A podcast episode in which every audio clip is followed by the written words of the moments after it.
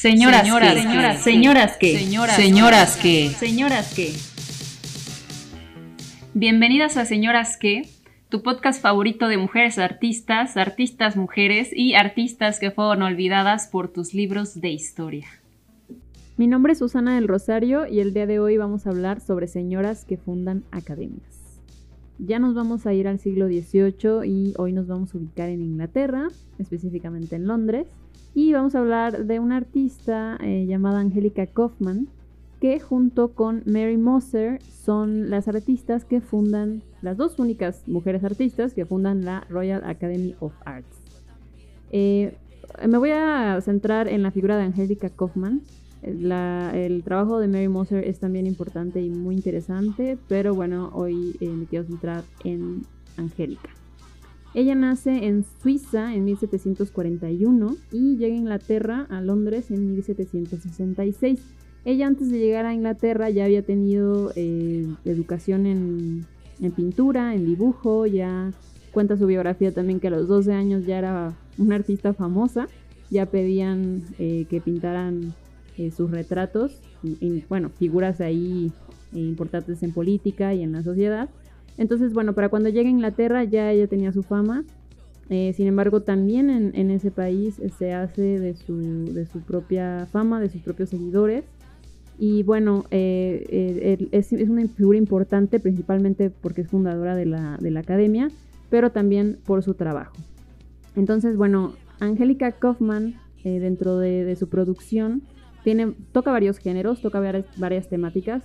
Eh, tiene pintura sobre temas de mitología, tiene pinturas eh, de retrato, tiene pinturas históricas. Eh, también ella hacía pintura decorativa, entonces era también esta actividad, era un ingreso extra para los artistas en esa época y era muy común pedir decoraciones para los techos, decoraciones para los muebles, entonces bueno, también Angélica Kaufman hacía pintura decorativa que era muy criticado también en la época. Eh, entonces, eh, bueno, pues fue, es, difícil, ¿no? Para ella también entrar en este, en esta sociedad que todavía rechazaba a las mujeres como, como trabajadoras del arte. Pero bueno, lo logra y se logra hacer un lugar en la academia. Entonces, bueno, hay varias cosas interesantes sobre su obra. Eh, una de ellas, y creo la más importante, es que en, muchas de ellas representa a las mujeres en papeles importantes, representa a mujeres importantes en, historias de, la mitología, bueno, además de sus retratos también, y, son mujeres que van tomando como eh, papeles importantes en estos cuadros. Eh, y, y, hay también algunos datos curiosos sobre algunos de sus cuadros. Uno de ellos es sobre un cuadro de un una historia de la mitología, que es esta donde Aquiles está escondido en la corte de Licomedes. Está entre sus hijas y está disfrazado de, bueno, no disfrazado, sino vestido como mujer. Y, lo descubren, eh, Ulises lo descubre y eh, para llevárselo a la guerra de Troya, ¿no? Entonces este cuadro representa justo el momento donde es descubierto y está ataviado como una mujer, está, o sea, si tú ves la pintura es parece una mujer, pero bueno, es el personaje de Aquiles pero también lo representa en esta parte del mito donde eh, pues está ahí eh, femenino, ¿no? Entonces esta, esta parte es muy interesante eh, de, la obra de, de, Kaufman. Yo creo que también respondiendo un poco a la, a la realidad de, de, su época, ¿no? sobre las mujeres artistas. Entonces, otras piezas importantes que tiene ella es cuando le encargan pintar el techo de la Somerset House, que bueno, esas pinturas ya fueron trasladadas a, otro lado, me parece que es la Burlington House, allá en Inglaterra. Y bueno, son unas pinturas que representan eh, los elementos del arte, que son cuatro, que, bueno, así una traducción libre es invención, composición, diseño o dibujo y color. Entonces, estas cuatro pinturas que fueron como para decoración, eh, son pinturas en las que en las cuatro aparecen mujeres, aparecen mujeres activas, es decir, haciendo algo, alguna actividad.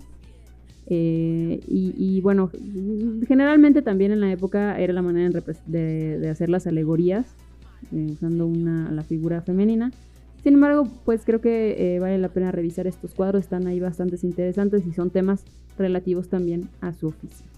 Y una de ellas, que es la de diseño o dibujo, que bueno, se llama Design en su título original, eh, aparece una, mujer. También, bueno, ya estamos en el, neoclasicismo, está como muy em, de moda o, era el, movimiento en esa época, entonces está representado ahí un poco lo griego también que les interesaba. Está ya ataviada como con unas ropas eh, que recuerdan a, la Grecia antigua y bueno, las columnas, etc. Entonces aparece esta mujer que está dibujando un torso en escultura. Eh, y bueno, creo que hace un poco también alusión a, esta parte que ya les había comentado de que las mujeres no tenían acceso a los talleres de dibujo al natural, de dibujo de desnudo. Entonces, bueno, pues únicamente podían copiar eh, el desnudo desde la escultura. Entonces, bueno, aparece ahí este personaje. Y bueno, otro dato curioso también de la época en la que, en la que vivió Angélica Kaufman y en la que fue eh, también una figura importante ahí en la Royal Academy of Arts, fue que ah, hay un cuadro que, se ha analizado también en textos eh, de crítica feminista de un autor que se llamaba Johann Sofani, donde están representados los, eh, los que formaban parte de la academia, que eran pues en su mayoría obviamente hombres.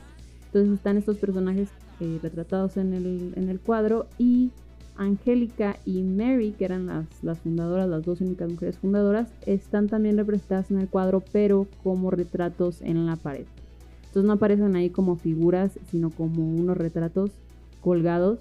Y bueno, ha sido analizado bajo la perspectiva de que es una, bueno, refleja, ¿no? El, momento, la cultura del, de, no dejar que las mujeres entraran como a, a las clases de dibujo, etcétera pero bueno, también se le puede analizar desde el otro lado, que bueno, realmente así era, ¿no? No podían estar en los mismos espacios muchas veces las mujeres y los hombres.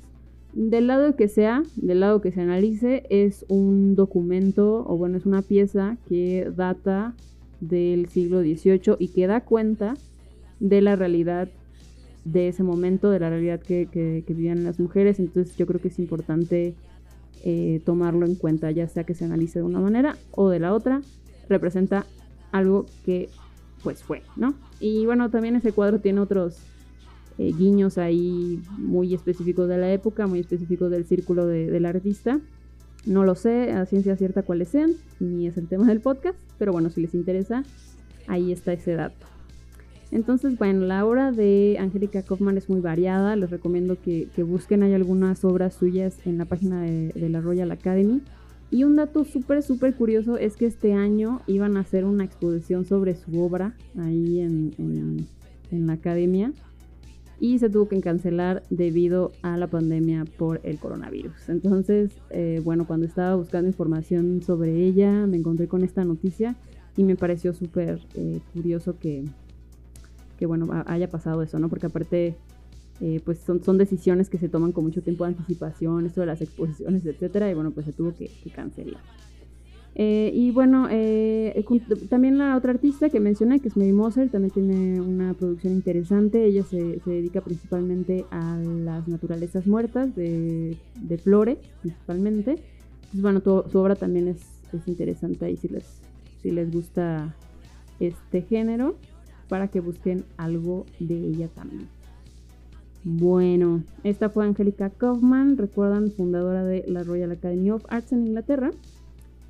Y aquí terminamos por hoy. Nos vemos en la siguiente transmisión.